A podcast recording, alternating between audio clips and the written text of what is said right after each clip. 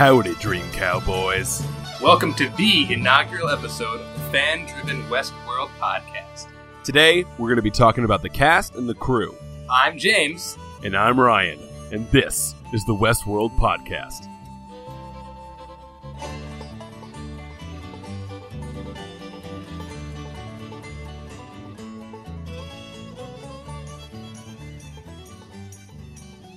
All right, so I've been looking at the cast for the last couple days, and I gotta say, I'm pretty impressed.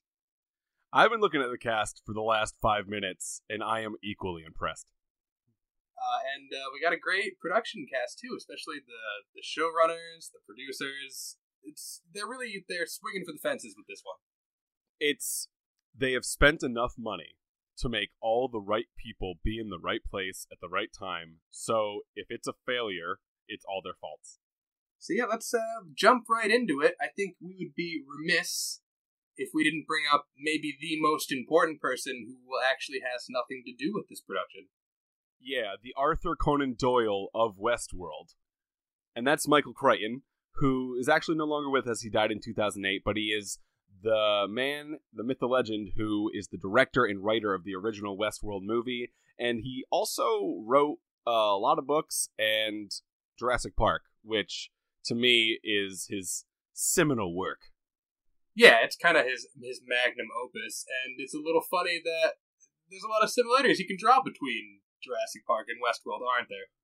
Yeah, there are incredible. I mean, the man is known for his quote techno thrillers, which uh, I don't think he liked the term techno thrillers. What that basically means is he was writing uh, thrillers that had big words and ideas that you couldn't come up with and Jurassic Park was one of those. Andromeda Strain was his first book that he wrote while he was still an MD. He was basically in the room being a doctor thinking of Andromeda Strain and then he put that book out. It made enough money where everyone was like, "Hey, you can do whatever you want." And he like a lot of um, red-blooded American men in the 1970s thought to himself, "I want to make a western, but also I'm the techno thriller guy." So we got Westworld. Yeah, uh, techno thriller sounds to me like an EDM version of a uh, Michael Jackson album. Right. He's a dubstep thriller. He does the wub wubs, but also he's a zombie in the night with Michael Jackson. Hugely prolific author. Yeah, and uh, you said his magnum opus was Jurassic Park, which Jurassic Park he wrote the book, and then it got changed a bunch by Steven Spielberg into a movie. Obviously, the backbone of it's there, and when it comes to backbones, Michael Crichton is is great. So that means to me that Westworld probably should have the same quality of a backbone. And again, if it's messed up, it's these new people who did it. But I would say his magnum opus is not Jurassic Park. I'd say it is the show that he created, ER, which is one of the most popular TV shows of all time. That's right. He he he created and wrote the pilot for ER, and he won an Emmy for that and a Peabody Award for that. So it must have been a really great pilot. I I gotta say, if I saw it, I was a little boy and I don't remember it. Yeah, me either. But the point of all of this is he built an, a career off of writing wonderful books and creating movies and television. And before all of that, he made Westworld. Westworld was only the second or third thing he ever made. Uh, they basically let him direct because he was like, I want to direct. And uh, his book, Andromeda Strain, did well enough where they were like, well, okie doke. And then he made Westworld, which did well enough to kind of keep building a career off of. Yeah, and what an interesting career it is. Like you said, starting out as an MD, turning into a Peabody Award winning writer for, you know, TV, the big screen, and one of the most prolific American novel writers of our time. Uh, just you know, he's a real legend. Yeah, exactly. Which you know, it kind of when you see the rest of the producers who are now on this, it is an amalgamation of some of the better creative minds in the last, you know, five to six decades, and they're really stacking the deck. So I'm right. hope I'm hopeful yeah, me too. Uh, we should talk about the the biggest name probably attached to this production wise. Yeah, and I believe that you're speaking of J.J. Abrams. The one and only. Yeah, so J.J. Abrams is the uh, producer who is probably there mostly by name. I could understand. Probably he's there in the beginning to be a consulting producer. Like, what is this show going to be? In the first few meetings about it, maybe did some script edits. But J.J. Abrams is a pretty busy guy. Um, I don't know if you knew this, but he recently made a little movie about uh, space. What was that one? What was that one called? Oh yeah, uh, something star something. I think. No, sounds stupid. Whatever. Either way, he's a busy dude, so he's really not in all of these meetings. He's not the hands-on producer, but it is really, really neat to say in Hollywood right now. Oh, this thing? Yeah, it's being produced by J.J. Abrams. So Right. If you don't know who J.J. Abrams is, well, then you are probably a person with a life. But yeah, uh, right. And, and you're not listening to this podcast. he, he wrote the blockbuster Armageddon. He's, Yeah, and then I saw that in your notes it said he won the Razzie for Armageddon and as the worst screenplay, and in quotes it said well deserved. And my immediate thought was, "Fuck you, James! How dare you? How dare you? Armageddon is amazing. If you like Deep Impact better, in my mind, you are wrong." Armageddon is one of my favorite movies. I mean, it's awful. It's obviously awful. But yeah, he wrote Armageddon. It was one of the first things he ever did. He was a writer, a young writer, and he was putting out spec scripts. He wrote Armageddon, which basically launched his career as a guy who can write movies that would be fine for Michael Bay to direct. And then he took that and, you know, did a few more things, such as Lost, Alias, uh, Revolution, which really never got off the ground. Revolution was a TV show that went for one season and was decent. It was about how all the lights went off and all of a sudden everyone was pretty scared about it. And then, you know, Super 8, Cloverfield, uh, not the first two Missions Impossibles, but he came in on that third one. You know? yeah, he really made it his own. Three, four, Yeah. and five Mission Impossible. Thank J.J. Abrams. Yeah, the man has made a lot of things in his life, and now one more thing he can put on his resume, and hopefully it's good, is Westworld. Right. He's pretty much if there's like a nerdy thing in Hollywood, you better believe J.J. Abrams is involved somewhere. You Yeah, new also- Star Trek, new Star Wars, Yeah, uh, and he's he's about to produce the movie adaptations of Half Life and Portal, which are two of the biggest video games of all time. yeah, and uh, also he's a wonderful composer and musician. He wrote all the new Cantina music uh, with Lin Manuel Miranda of Hamilton fame. The man's a talented dude. Not everybody likes the things he makes, but I am. I feel better. Like I, don't know. Seeing his name at the top of this list is like being nice and warm in your bed in the morning, and you don't want to get up because you know it's cold out there. Just makes you feel safe. Right. That's also a complaint people have of J.J. Abrams. He is a very safe director, a very safe producer, and if we're going by Armageddon, a very safe writer. yeah, I mean, the man is sticks to what works, but at the same time, he made Lost. I mean, he's not the only person who made Lost, obviously, but he helped make Lost, and that show, I, in my opinion, right up until the end, is one of the greatest TV shows of all times. So he really didn't stay inside the box with that one. He didn't stay safe with that one at all and it turned out to be something that was truly good entertainment. If he's taking a risk, you want it to be a big swing. And uh, Westworld, i with HBO's new money that uh, is not going to be going to Game of Thrones anymore, is probably, in my opinion, the biggest swing HBO's ever taken. Yeah, there's no doubt he is a huge mover and shaker in the entertainment business now, and there's no denying also that he's very polarizing. I'm sure when he got attached to this, just like when he was attached to Star Wars, 50% of people said, All right, J.J. Abrams, and 50% of people said, Oh no, J.J. Abrams. Well, I think for the people who said, oh no, I wouldn't really worry about it because he's not the on the ground producer. He was there, obviously, just for the first few meetings. If if you want to hang your hat on somebody, it, whether this show is going to be good or going to be bad, it's Jonathan Nolan. That's right. Little Yeah. brother to uh, Hollywood superstar Christopher Nolan.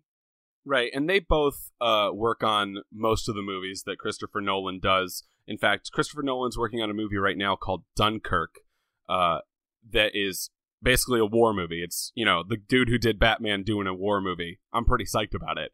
but it's the first movie in a very long time that Jonathan Nolan's not working with him on, and that's because he was supposed to be Jonathan Nolan, that is, was supposed to be a bit of a hands-off producer as well, a la J.J. Abrams on Westworld. Uh, but HBO got a few uh, scenes back. They saw what was basically going to be the pilot, and they called Jonathan Nolan and said, "Hey, uh, we knew you wanted to be a little hands off, but clear your schedule for the next year because you're not gonna be hands off. You're gonna be as hands on as humanly possible. Thanks very much." Yeah, and I think Jonathan Nolan, it's a lot harder to say that he's a wishy washy in the same way that J.J. Abrams is. You can't really deny that The Prestige, Dark Knight, Interstellar, he wrote the original story for Memento. Those are all amazing films. Yeah, and it's not a- the first. It's not the first television show that he's created either. He's created the CBS series Person of Interest, which you know is basically a cantrip series. See, everything on CBS is basically a cantrip series. Can can your series make 20 million people interested? And which is very you know it's very hard to do. You have to make it incredibly broad. And person of interest is exactly that. It's a little cop show that does uh, episodic um, cop stories with one big arc throughout the season. And it's all it's but it's a thriller you know it uh, it's kind of like um, lost meets sherlock holmes. You know what? It's not at all like that but i'm gonna stick with it. Either way i'm gonna stand by it. Um he eh, eh, he's the guy who has to make this good. Yeah, and he's got a great pedigree, but I mean, let's not pretend he's King Midas. Uh, he's also, you know, co-wrote The Dark Knight Rises, which not yeah. a lot of people loved, and he co-wrote Interstellar, which is another movie that's got a lot of people divided. I doesn't have me divided at all. I love Interstellar so much. I think he and his brother did a great job on that movie. I was entertained the entire time. But more so than that, he directed the pilot, and he's not a director. He's never. Christopher Nolan, his older brother, is the director. What used to happen was Jonathan Nolan would write the first draft of a movie, and then they would work on it together. Jonathan Nolan would write the second draft of the movie, and then he would give it to his older brother Christopher Nolan, who would write the director's draft. Basically, I'm about to make this, so I need to make it like something I can read and understand and and and be 100% me. And then Jonathan Nolan would go off and write the next movie while Christopher Nolan was making the one that they just wrote. And Jonathan Nolan had no part in the directing whatsoever. So now HBO says, here's all this money, here's all this pressure, and also you're not just writing this thing, you're going to be directing it. And he goes, "Well, I I'm not I'm not really a director per se." And they're like, "Great, great, great, great, great, bye." So he has to now prove himself in a medium that he really hasn't worked with in a whole bunch. Right, but you know, this is his chance to step out of his brother's shadow and really, you know, strike out on his own. Yeah, exactly. His Wikipedia article in 20 years is going to be way different if this is good. Yeah, and if, if I'm not mistaken, Christopher Nolan is in no way involved in Westworld. No, not at all, because he is incredibly involved in making the movie Dunkirk, which is a hundred million dollar war movie. And when you're making a hundred million dollar war movie, you're pretty invested in that. So yeah, you don't have any time to take calls from your little brother. Like, hey, what do you think about this script? You know, yeah, what I think is, scene? I'm trying to make an amazing movie, so don't call me back. Yeah. also, if, uh, it's probably a relief for him that that Jonathan's got Westworld, so he doesn't have to, you know. Yeah, Jonathan's not calling me. brother on his back anymore. I haven't heard from Jonathan in months. It's been wonderful. He's not the only showrunner, though. Also attached as one of the creators and head writers for the show is Lisa Joy. Yeah, Lisa Joy is Jonathan Nolan's wife, uh, and but uh, more so than that, she was writing on Pushing Daisies back in the day, which I don't know if you ever saw that show, but I really, really enjoyed it. It was a show that did not have the life that it should have. She was on staff for Burn Notice, which was an episodic spy thriller on USA that had its moments and she has a lot of spec scripts out there. Uh, her spec script Reminiscence was on the Blacklist in 2013. Blacklist is basically what are the best scripts in Hollywood right now that haven't been made. I think she's a primarily a writer, and um, any writer that can get on the blacklist is usually worth their salt. Right, and here's an interesting thing. She's about to uh, be the screenwriter for what is listed on IMDb as the untitled female superhero Spider Man movie. And while all of those words put together make me feel like that sounds. Why? Why? Why? I don't know. Why? Um, while that is my feelings on that sentence, what I think of first actually is what about Westworld? Like I am I understand that you can be working on two things simultaneously, but I'm trying to figure out if she is also going to be a hands-on producer. Um, and obviously they've already shot all of the first season, but if the first season goes well, they're going to be moving into the second season very quickly. And I want to know how many people are on set getting their hands dirty, really putting their minds to making this show, or was she there to develop the first season and then right when it was done go okay well uh i'm gonna go write this marvel movie now so i gotta i gotta, I gotta go right that's an interesting point you're making. It's almost like jonathan nolan doesn't have the confidence to go in it alone without a member of his family there backing him up. Well, it was it's either that or they gave Lisa Joy too much of the reins, and I mean, because there there is that story that is very that is public at this point that HBO saw cuts and went, okay, well, uh, call Jonathan because he needs to get down here and then he needs to be here for a year. He needs to make this what we wanted in, to be in the first place.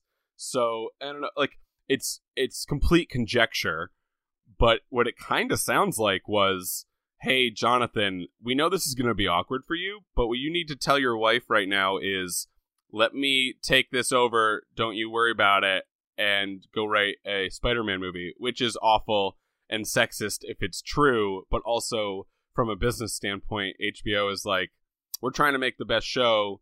Jonathan Nolan is Jonathan Nolan, and he signed on to be the producer. So we're paying you.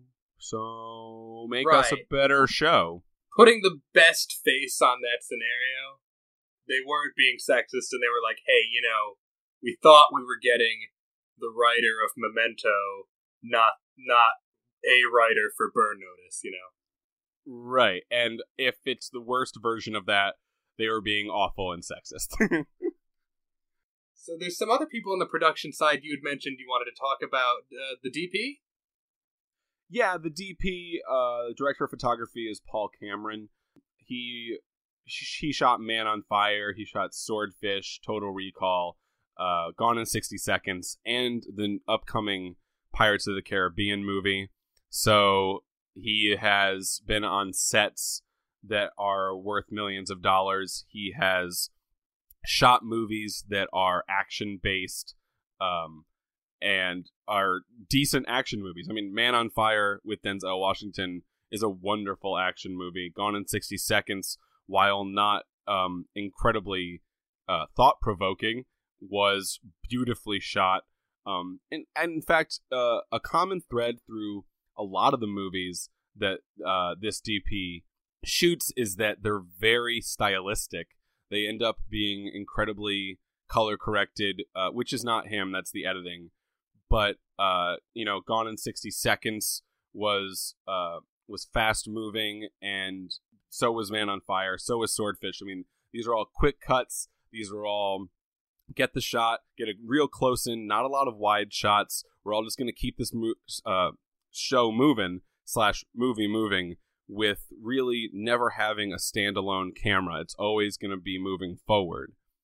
But now this is Westworld, which is, you know, it's a cowboy story, but it's also going to be stretched out. Hopefully, HBO wants hopefully eight to ten seasons because Game of Thrones just went eight seasons, and if HBO had their way, it would have been 10 or 12. So, assumably, HBO, in their minds, are thinking if this goes well, we want you for eight to 10 years. So, n- not every show can be gone in 60 seconds. There needs to be slow build up to something great. And uh, right, I, I, especially yeah. for a western, there's got to be a lot of wide shots. There's got to be a lot of beautiful panoramic scenery. You know, this, this isn't westerns thankfully, are pretty different from Gone in yeah, 60 Seconds. Incredibly different, but thankfully, I think the best thing this show has going for it. It, it has a lot of material that you could watch and say, "Oh, good. This is how you do a western." Basically, go watch Unforgiven and then go, "Ah, yeah, got it. Okay, let's go make Westworld." And you know, we've been talking a lot about Game of Thrones, and Yeah. Not by accident. It's another. It's it's a giant HBO franchise. What Westworld aspires to be, and there's a connection there with the uh with the main composer, isn't there? Yeah, uh, Game of Thrones has one composer. They obviously have multiple people who work in the music department, but uh, they have one composer whose name I believe is uh, Ramin Djawadi. It's D J A W A D I. I'm going to be honest with you, I don't know exactly how to say that last name, but I'm going to guess Djawadi. Um, he is an amazing composer. Uh, if you've ever uh, watched Game of Thrones, including uh, the last episode of the previous season, which I will say absolutely nothing about. But for the first five minutes of that episode, there was this wonderful piano track. I mean, the man creates music that really gives you the feeling of what you're supposed to be feeling, what the director wants you to be feeling. And HBO is like, great, you're great. Now you're also going to work on Westworld. Great. I'm glad we had this conversation. Yeah, I agree. He's an amazing composer. He took the rains of Castamere, which in the Game of Thrones books, you've only got the text. It's not like they throw the notes in there too. And he translated that into what is maybe one of the most beautiful soundtrack songs I've ever heard. Yeah, exactly. So we have, you know, music a la Game of Thrones. We have director of photography a la action movies. And then we have directing a la um J.J. Abrams called all of his friends from Lost.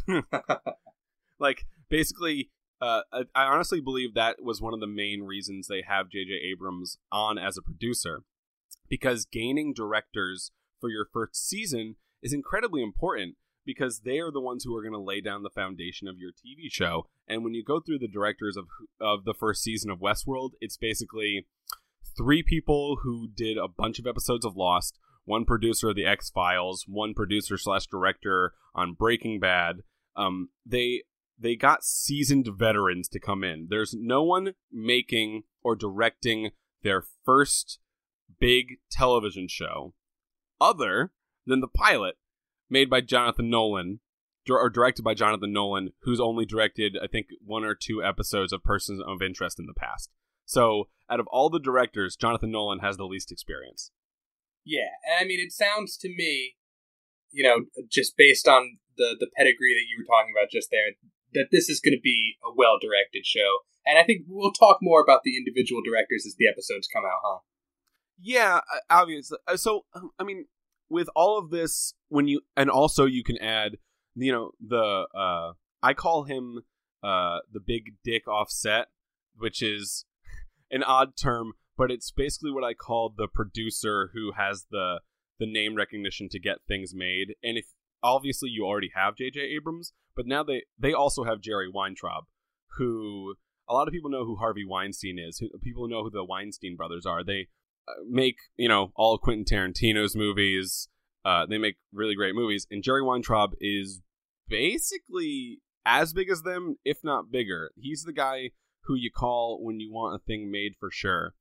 And all of this, when you put it all together, means that to me, it's going to be shot very well. It's going to look amazing, and it's going to sound amazing.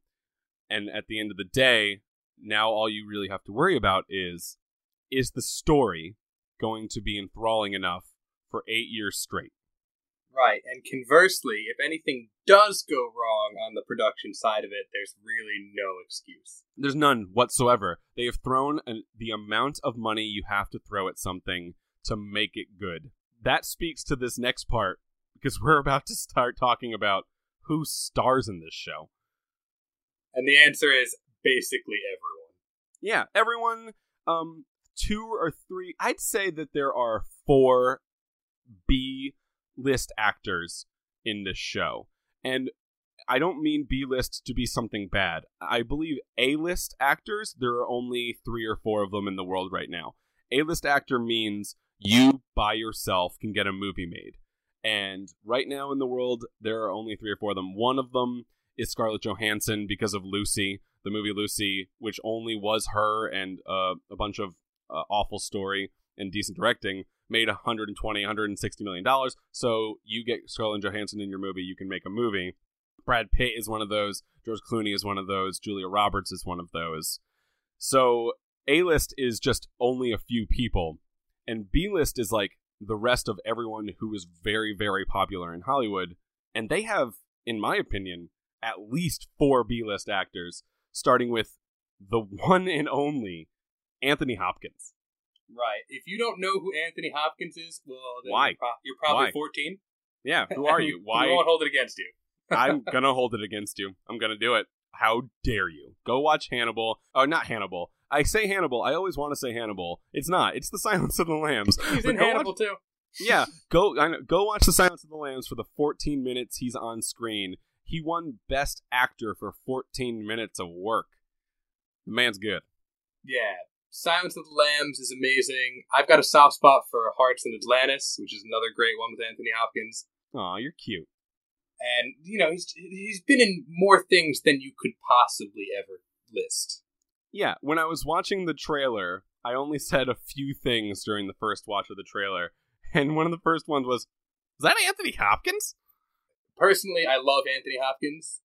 Uh, I would basically watch him in anything. He's got one of those character actor voices that's like so iconic. And I'm glad that later in his life, because I don't know how old Anthony Hopkins is, but he's been he's had gray hair for an extended period of time at this point. And I'm glad that he's really not taking the Robert De Niro route, which is I'll do any movie for enough money. The Robert De Niro slash Morgan Freeman route. Give me enough money, I'll do it. Sure, that sounds great. Anthony Hopkins apparently really isn't doing that. I'm sure he's getting paid to be, you know, one of the main stars of another gigantic HBO show. But uh, in my opinion, this it has some built-in quality to it that had to have pulled him there. Like I, I just want to believe in my bones that Anthony Hopkins read the pilot script and thought to himself, "I have to do this," and is not there because the paycheck is so awesome. Right. He's absolutely he's the powerhouse of this show. He's listed on IMDb as Dr. Robert Ford, the brilliant creative director of Westworld. Yeah, so in the trailer you see that Westworld is one big simulation, and Dr. Robert Ford, played by Anthony Hopkins, uh, is to us the man, the myth, the guy who made this world possible. Yeah, he's basically uh, you know, if you've seen the Truman show, he's like Yeah, the right. uh, the He's god Ed of the Harris. universe. Yeah. He's Ed Harris in The Truman Show. And speaking of Ed Harris, he plays the gunslinger, which, number one, such a badass name. But number two, carrying over from the Westworld movie, there are not a lot of characters who are in the Westworld movie who are also in the Westworld show, and the gunslinger is one of them. Yul Brynner played the gunslinger in the original movie, and Ed Harris is playing a gunslinger now, which Ed Harris is known uh, pretty well. He's uh, he was in A Beautiful Mind. He was in Gravity. He was obviously in Truman Show. Um, he was John McCain in Game Change, which you put down. You are really into those pol- those political. I, I wouldn't call it a thriller, but a political movie. Yeah, well, he's great in Game Change, and then uh, you know more recently you mentioned Gravity. He's also he does a quick turn, but a good one at, at the end of the movie Snowpiercer, which I really enjoyed. yeah, he basically takes his 14 minutes that Anthony Hopkins had in The Silence of the Lambs and put and puts his on the end of Snowpiercer, which is a post-apocalyptic train movie starring Captain America and the and Ed Harris uh, is you know playing God again. Ed Harris plays God a lot. Yeah, you know I got to believe he probably auditioned for Anthony Hopkins' role, but then you know when Anthony Hopkins called them back, they're like, "Sorry, Ed, how about the gunslinger?" Yeah, you can't be God this time. We got Hannibal, but we'll give you a sweet gun and you can wear black. And he was like, done and done. They are kind of, uh, aren't they? They're preempting the Dark Tower though with the character called the Oh. gunslinger. Yeah, uh, well, I mean, the, he was the gunslinger in 1973. Uh, when was the Dark Tower written? Far, far, far after that. So yeah, Yeah, so maybe you can't Stephen be mad, King. Stephen. Stephen King. Yeah. No, maybe Stephen King was like Gunslinger. Sounds good to me. As the main female lead, we've got Evan Rachel Wood playing Dolores Abernathy. Amazing Western- name. Yeah, great name. A Western girl who discovers her entire life is an elaborately constructed lie. Is she the one who looks like nothingness in the trailer? Like her eyes are incredibly vacant. Yeah, I believe that's her. She's got the line at the end of the trailer where she's asking Anthony Hopkins, like, "Are we friends?" Yeah, she's the first thing you see in the trailer, her vacant face, and it pulls you in immediately. Uh, she's best known for being in uh, The Wrestler uh, in 13, and she was Lucy in Across America. Across Which- the universe. Uh, oh my god, Across America. How how centric am I? You know what I'm talking about? yeah, you condense the whole universe to one country. into into America. Uh, the Beatles, but in America. So yeah, Lucy and Across the Universe. Yeah, and I really liked her in True Blood. She was the original queen of Louisiana. Oh yeah, I forgot about that. They walk into an empty pool full of like a weird vampire orgy, and Evan Rachel Wood's just hanging out. I did forget about that. She was great in that. And then, um, one of my main takeaways from the trailer was, how did you get James Marsden? Right, you'd think uh, uh, TV shows would be not on his top priority. No, point. exactly. Which gives me an incredible amount of pride in television. And it's how television is going, where James Marsden is a movie star. The man is Cyclops in X Men. And there have been a few of those X Men movies. All of them make money. The man is an absolute, actual movie star who decided to do an HBO show. Yeah, he'll be playing Teddy Flood, weird name, a newly I arrived it. gunslinger in pursuit of a local beauty. Yeah, um, you know, I got first introduced to James Marsden Marsden as uh Chris with two S's in 30 Rock, who uh spoiler alert if you're watching 30 Rock, but he is one of the last Liz Lemon boyfriends. And then he rose to fame real quick becoming uh being Cyclops in X-Men. But I mean, this really it goes to show that a lot of large stars are migrating to television and I'm so down for it. Television is my favorite medium. I love movies. I love movies to death. But television is my favorite medium. It's a place where you can take a story and stretch it over 8 years and take everybody on a wild ride. Television is the only place where Game of Thrones could live. And which gives me uh, hope that Westworld can be something of the same thing. And James Marsden being there is like maybe. I mean, he he obviously had to read this thing and like it too. That's all. That's my big question. My big takeaway question from all of this is: Are all of these wonderful people here because the paycheck was amazing and it's HBO and it's Jerry Weintraub and it's J.J. Abrams and how can you say no? Or are they there because Jonathan Nolan and Lisa Joy wrote something dope? And I hope it's the second one. My fear is that we've got a lot of these big names in here because they're going to be axed off by episode five.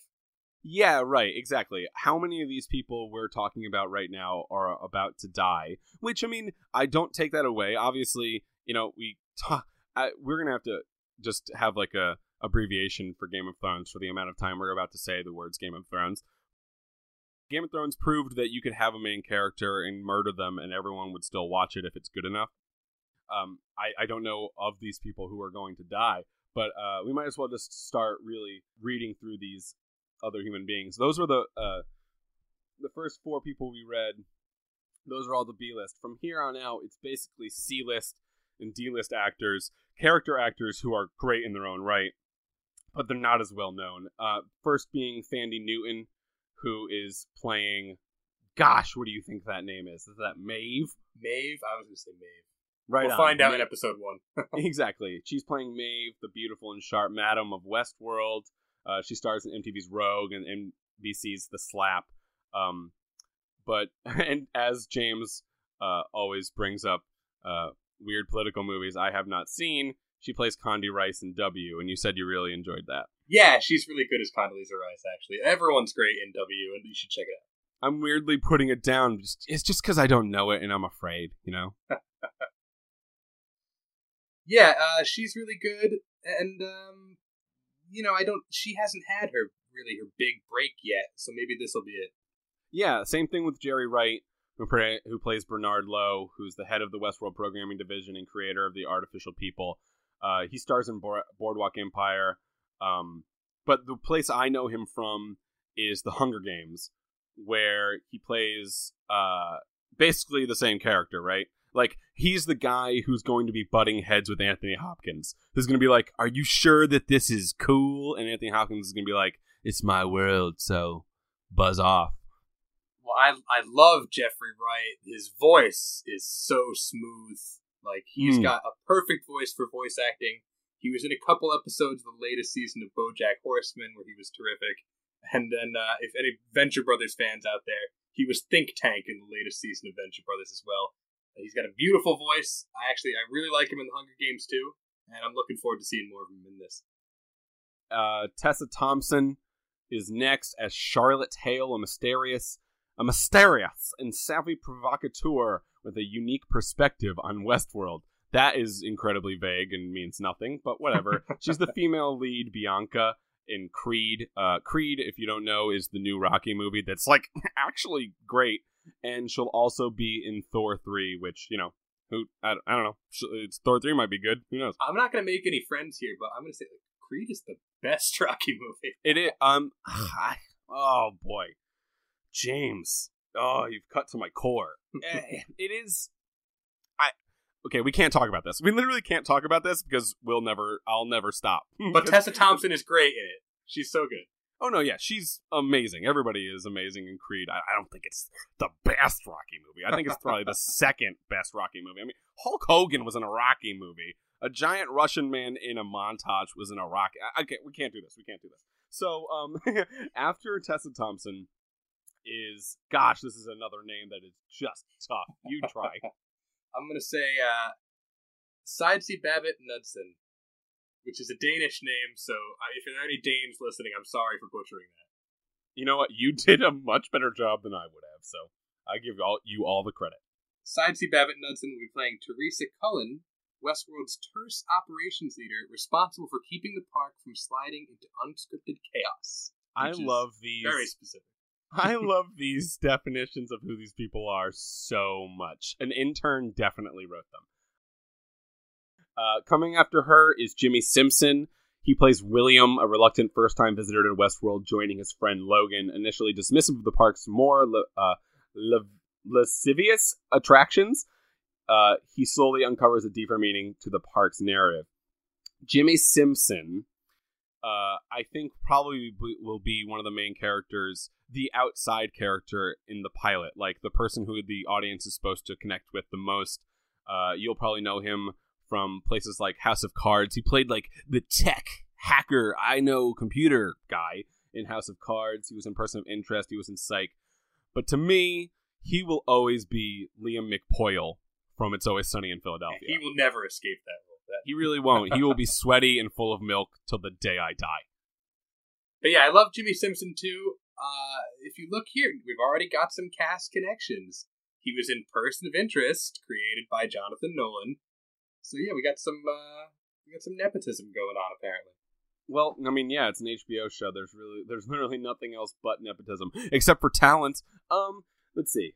Rodrigo Santoro is next. He plays Hector Escacion.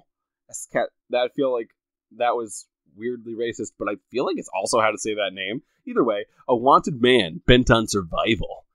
Uh, best known as Xerxes in 300 and the sequel. Oh, he was Xerxes. That guy is great he's giant and bald. Actually, I think he's not giant. I think they made him look giant. He's like five foot seven. Yeah, he also he has a small part in a Jim Carrey movie, I Love You, Philip Morris. Really? Yeah, and he looks nothing like he does in 300, but he's really fun. I don't think he's supposed to look like he did in 300 anywhere else, but uh, you know, bald and screaming. Um, hopefully he's bald and screaming in Westworld. I'd take that. Honestly. Yeah, I mean, hopefully they just shoehorn Xerxes into the show. That'd be great. Right, exactly. That'd be neat. Um, after him, Shannon Woodward plays Elsie Hughes, a rising star in the programming division tasked with odd behavior in the park's artificial beings. That sounds like she's going to be playing like when the first thing goes wrong, Anthony Hopkins is going to be like, "Hey, why?" Um, you can know her from uh, Fox's Raising Hope and FX's The Riches. I have not seen either of those shows. I know nothing about this human being. Yeah, we're starting to edge into territory of actors and actresses who I'm not familiar with, but that part that she's playing, you know, a programmer monitoring the AI characters before they go crazy, that sounds like a good part. It sounds like she's going to get stabbed. Do you know what I mean? It sounds like one of the characters she created is going to stab her, and it's going to be a weird, complex, like God complex moment. I don't know. Sounds like it's going to be fun. Um, after her is, gosh dang, Ingrid Bolso Berdal. Did you think I did a good? Do you think I did a good job? Tell yeah, me I did a good job. to me, man. Uh, I haven't studied any Norwegian, so yeah, me either. Could have plays... fooled me. she plays Armistice, a brutal and ruthless bandit. She's a Norwegian actress from Hercules and Hansel and Gretel. Uh, I'm glad that a brutal and ruthless bandit is being played by a woman. Do you think that was a meeting? I, I want to, and I, I say this in the nicest way possible, but I feel like cheated sometimes when I when I feel like sometimes uh, a bunch of really rich people sit around a table and go, "Okay, well, this is what we're gonna do. We're gonna make a badass character, but she's gonna be a woman, so all thirteen to nineteen girls will like her." Do you think she's one of those, or do you think it's a truly additive part of the story? I don't. I'm just. I'm so. I don't know. Like I feel like this is something I want to be good so badly that I have these kind of reactions. Like, I I hope that this is genuinely good, and they're just trying not to trick me. And I and do you think that I'm being sexist in this moment? I think you're being a little cynical, but I'm, yeah, I think what you know, there's a possibility that you're right. But there's a there's a long and storied tradition of female outlaws in the western genre. That's a good point. So you know, it's it's not completely out of left field did you ever see the movie Holes with uh what's his name? Shia LaBeouf. Shia yeah, LaBeouf. I've seen the movie Holes. Hector Zeroni. You got to take her to the top of the mountain, or you're all gonna be cursed. Yeah, yeah I love what. About, uh, uh, Kissing Kate. You're right. I like God, that character that, a lot. Uh, Kissing Kate. You're so you are incredibly. I mean, I mean, one of my favorite movies from when I was a kid was Tall Tale, and in that movie is Calamity Jane. Calamity Jane is one of my favorite characters in that movie. So you know what? Look, you changed my mind. Good job, man. Good job. Next up, we've got Ben Barnes, who's going to be playing Logan, a bachelor and veteran Westworld guest. His hedonistic romp through Westworld is equally motivated by self indulgence and a desire to help his friend William. So I'm guessing he's going to be playing Jimmy Simpson's best buddy, who is, uh, you know, if he's been to Westworld a couple times, he's probably not you know, as naive and not as filled with wonder. Maybe he's a little bit more cynical about the whole situation. I don't think he's going to be cynical about the situation. I, it sounds kind of like he's playing a guy who is like, dude, you got to come with me to this new awesome amusement park. It's called Westworld. I go there and get laid in the Wild West constantly, dog. Gotta go with me, dude. That doesn't sound like it's safe. And also, the uh, is it all AI? Kind of sounds like slavery. And then Logan goes, Nah, man, it's awesome. You gotta come. And then he's like, Okay. That's what it sounds like it's gonna be. Right, perhaps. Ben Barnes plays Prince Caspian in a couple of the Narnia movies, and more recently, he was Dorian Gray. Yeah, and he was also uh, the younger version of the main character in Stardust, uh, a Neil Gaiman adaptation so that is also information you know now. uh, next up, we've got Simon Quarterman as Lee Sizemore, Westworld's narrative director whose artistic temperament aggravates his coworkers. I love these names so much. They leaned into the names so hard. They were like, "You want to give them real weird, uh, r- real names that aren't weird?" And they're like, "No, no, no. This is a western. Give them weird ones." Yeah, that's uh, when I first read Lee Sizemore. Well, look, I'm, well, surely that's a cowboy. Nope, that's on the the scientist side. He's a, he, he's a he's a nerd with a temper.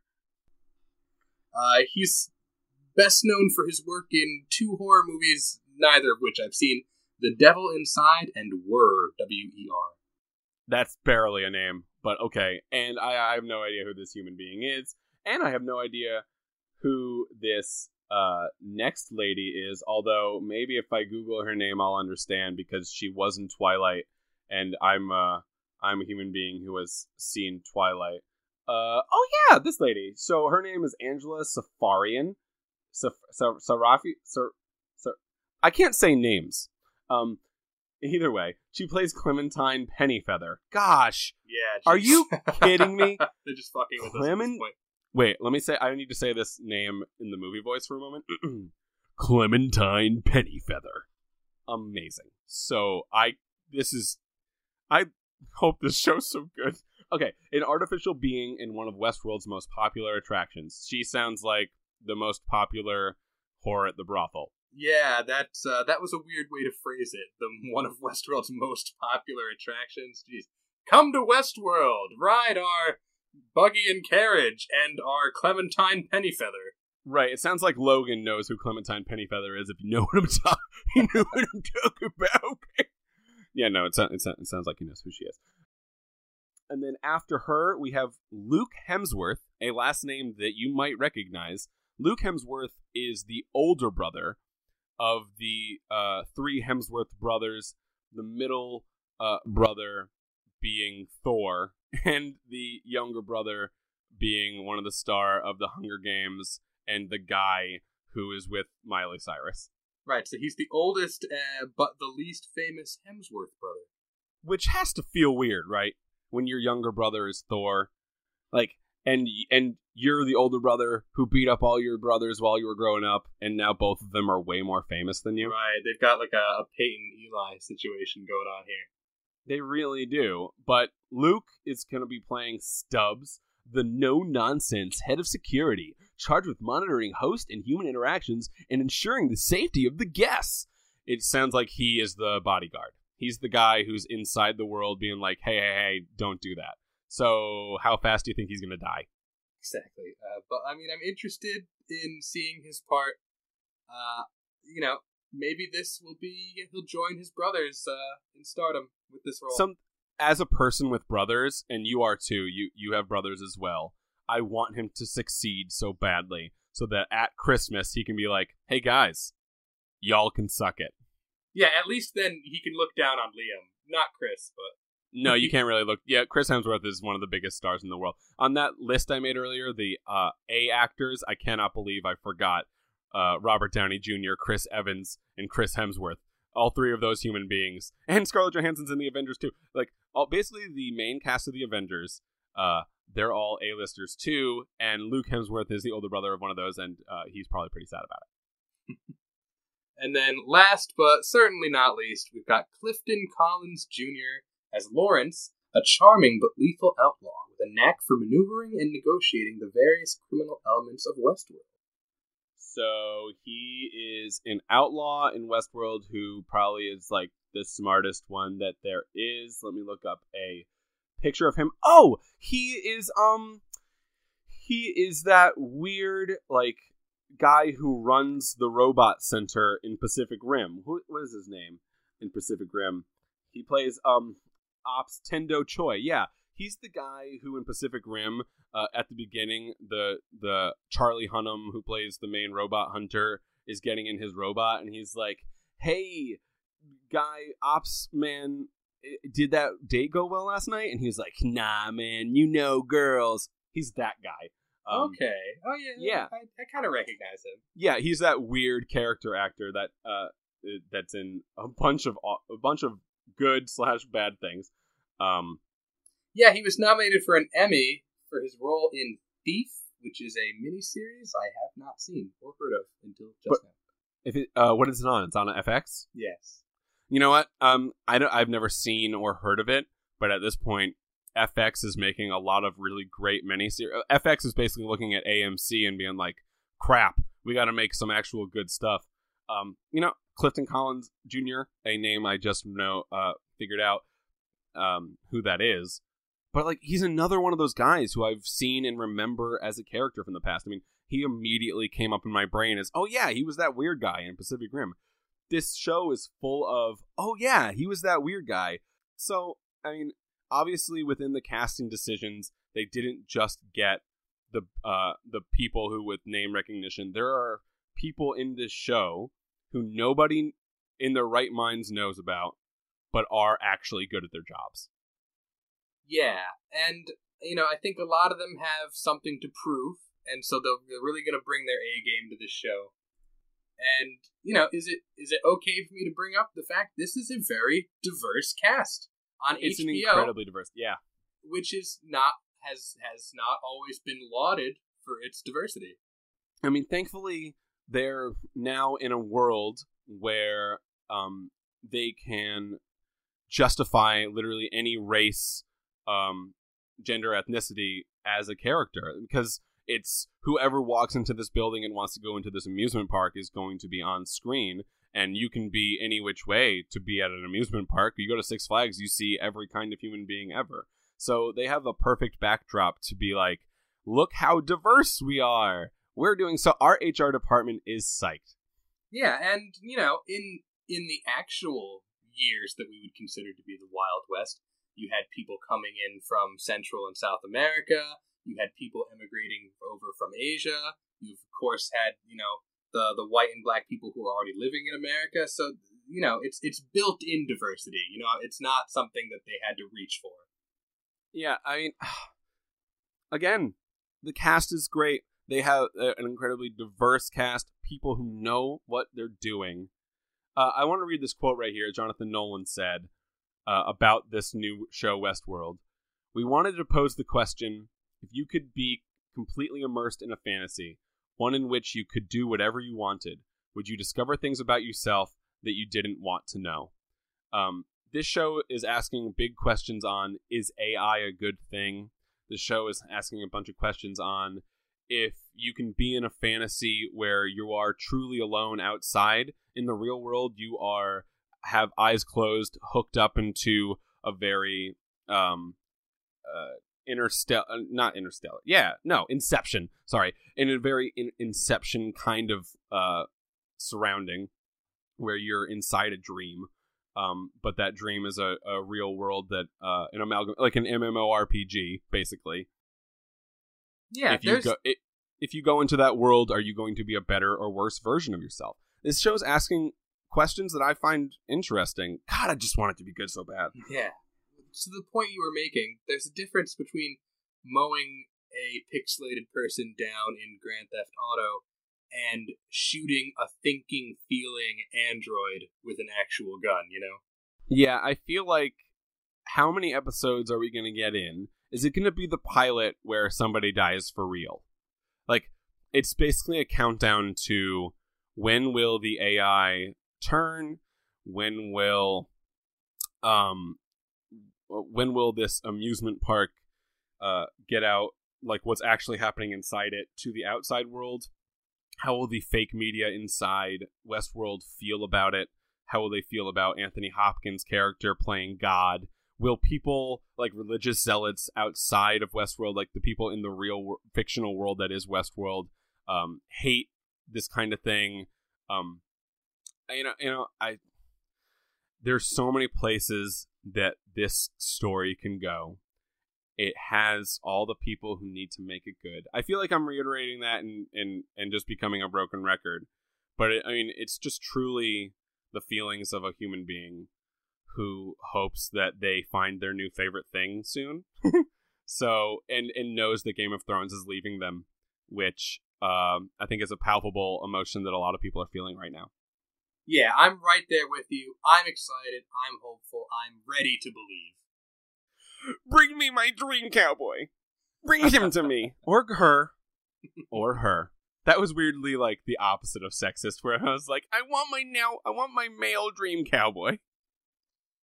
All right, so yeah, that is the cast and crew for Westworld, based on just the names we brought out and and the resumes they've got attached to it. Everyone can really find a reason to get excited.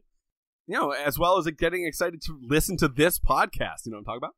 That's right. Thanks for listening. If you made it all the way through, we will Ah. be back next week where we're going to recap and review the original 1973 film Westworld.